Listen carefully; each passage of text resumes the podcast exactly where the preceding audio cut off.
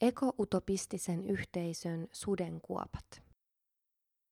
Vuonna 2014 pieni joukko virolaisia päättää perustaa maaseudulle ekoutopistisen yhteisön.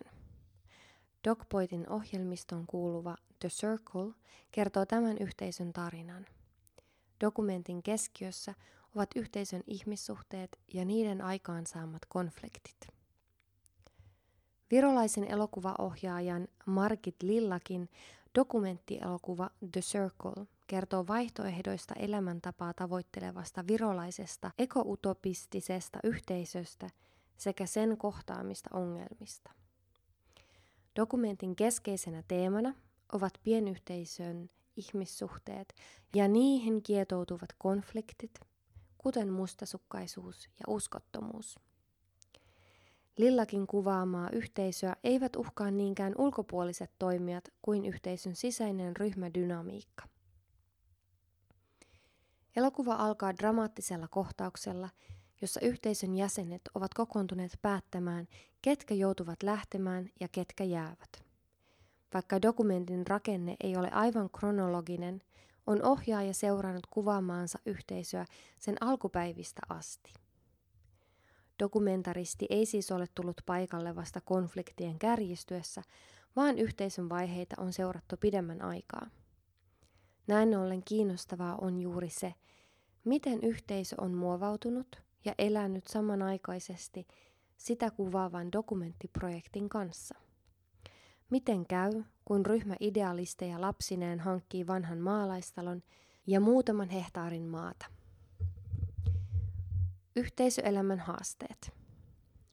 Yhteisöelämän alkutaipaleella esitetyt dokumentissa nähdyt innostuneet ja idealistiset puheet harmoniasta ja pitkäjänteisestä luonnonmukaisesta kestävyydestä paljastuvat konfliktien kärjistyessä jossain määrin ontoiksi, kuten vaihtoehtoisten ja utopististen yhteisöjen historia on monet kerrat osoittanut, jalotavoite harmonisesta ja luonnonmukaisesta elämästä törmää usein ihmisten välisiin konflikteihin ja eturistiriitoihin.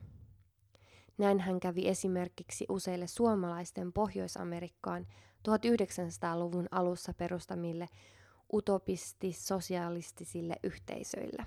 Lillakin dokumentti osoittaa myös sen, miten esimerkiksi ikääntymisen tai sairastumisen kytkeytyvät terveysongelmat saattavat tehdä erilaisten vaihtoehtoisten elämäntapojen tavoittelusta yksilötasolla mahdotonta. Eräs yhteisön perustajista joutuu sairauden vuoksi lopulta muuttamaan pois. Parisuhteisiin liittyvien konfliktien lisäksi ristiriitoja aiheuttavat myös yhteisöjen jäsenten erilaiset taloudelliset osallistumismahdollisuudet. Osa yhteisön jäsenistä työskentelee yhteisön sisällä ja osa taas sen ulkopuolella. Dokumentissa molempien ryhmien edustajat saavat äänensä kuuluviin. Katsoja saa jäädä miettimään, kumpi näistä toimintamalleista lopulta on arvokkaampi. Ristiriitoja luo myös se, että kaikki eivät kykene investoimaan yhteisön rakentamiseen rahallisesti yhtä paljon. Tällöin vahvistuu kysymys siitä, kumpi on tärkeämpää, rahallinen panostus vai yhteisön sisällä tehty työ. Osaltaan nämä kysymykset heijastavat yksilöiden välisiä intressiristiriitoja, mutta toisaalta kyse on myös laajemmin yhteiskunnassa vallitsevista oikeudenmukaisuutta koskevista käsityksistä. Paradoksi on siinä, että kun vaihtoehtoiseen elämäntapaan pyrkivää yhteisöä rakennetaan, joudutaan monella tapaa olemaan vielä kiinni siinä kulttuurissa ja yhteiskunnassa, josta pyritään tekemään ainakin jonkinlaista pesäeroa. Yksilö, yhteisö ja yhteiskunta. Yhteiskuntatieteellisestä näkökulmasta dokumenttia lienee perusteltua kontekstualisoida sijoittamalla se viime vuosikymmenen muodostamaan historialliseen jatkumoon. Viro on viime vuosikymmeninä kokenut merkittäviä yhteiskunnallisia muutoksia. Reaalisosialismin korvautuminen oikeistoliberaalilla markkinataloudella on ylhäältä johtanut elintason ja yleisen tyytyväisyyden nousuun.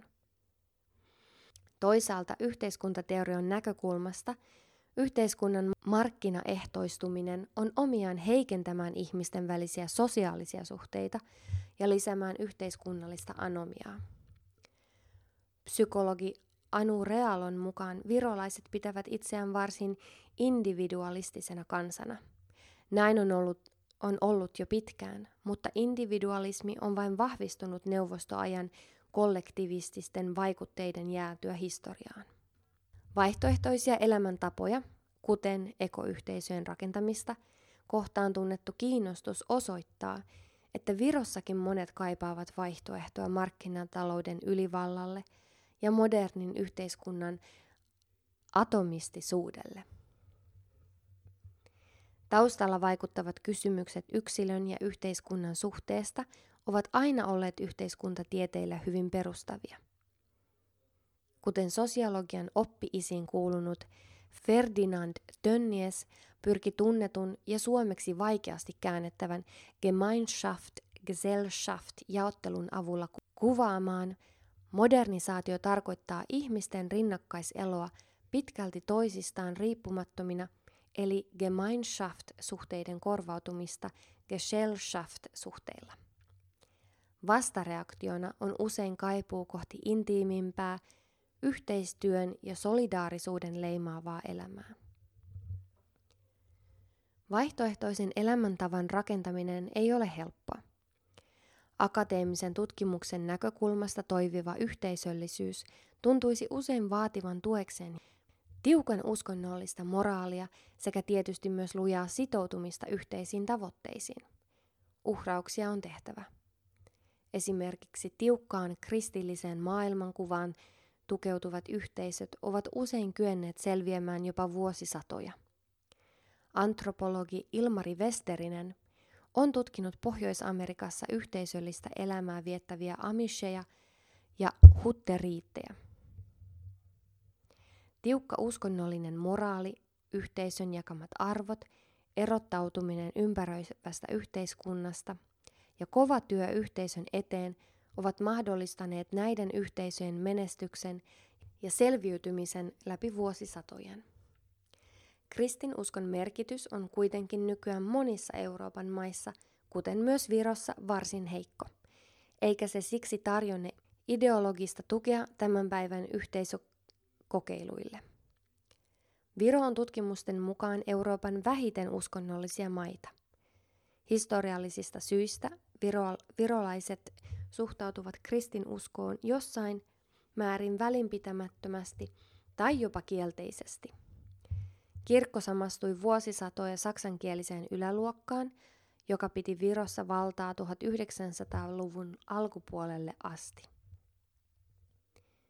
Myös neuvostoaika heikensi kristinuskon asemaa. Ei olekaan yllättävää, että Lillakin kuvaaman yhteisön arvomaailma – on kristillisen sijasta hippihenkinen ja uuspakanallinen. Dokumentti moraliteettina.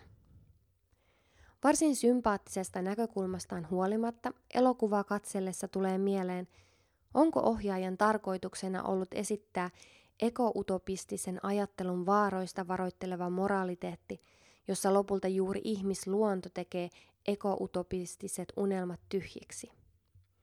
Näin elokuva omalla tavallaan pönkittäisi länsimaista myyttiä ihmisluonnosta ja siitä, että on olemassa tietty luonnollinen tapa järjestää ihmisten väliset sosiaaliset suhteet. Ihmisluonto on hyvin voimakas retorinen ase. Siihen vedotaan, kun halutaan muuttaa yhteiskuntaa tietynlaiseksi, ihmisluonnon mukaiseksi, tai kun muutokset halutaan torpata ihmisluonnon vastaisina. Nykyantropologian piirissä ajatukset ihmisluonnosta usein tyrmätään. Useiden tutkijoiden, kuten Tim Ingoldin ja Marshall Salinsin mukaan, kysymyksessä ei ole tieteellinen käsite. Jokainen käsitys ihmisluonnosta on aivan kulttuurisesti määräytynyt ja historiallisesti rakentunut. Antropologian näkökulmasta – Yhteiskunnan vallitsevien instituutioiden puolustaminen ihmisluontoon vetoamalla on virheellistä, koska vallalla oleva käsitys ihmisluonnosta on syntynyt vuorovaikutuksessa niiden olojen kanssa, joiden oikeuttajana se toimii.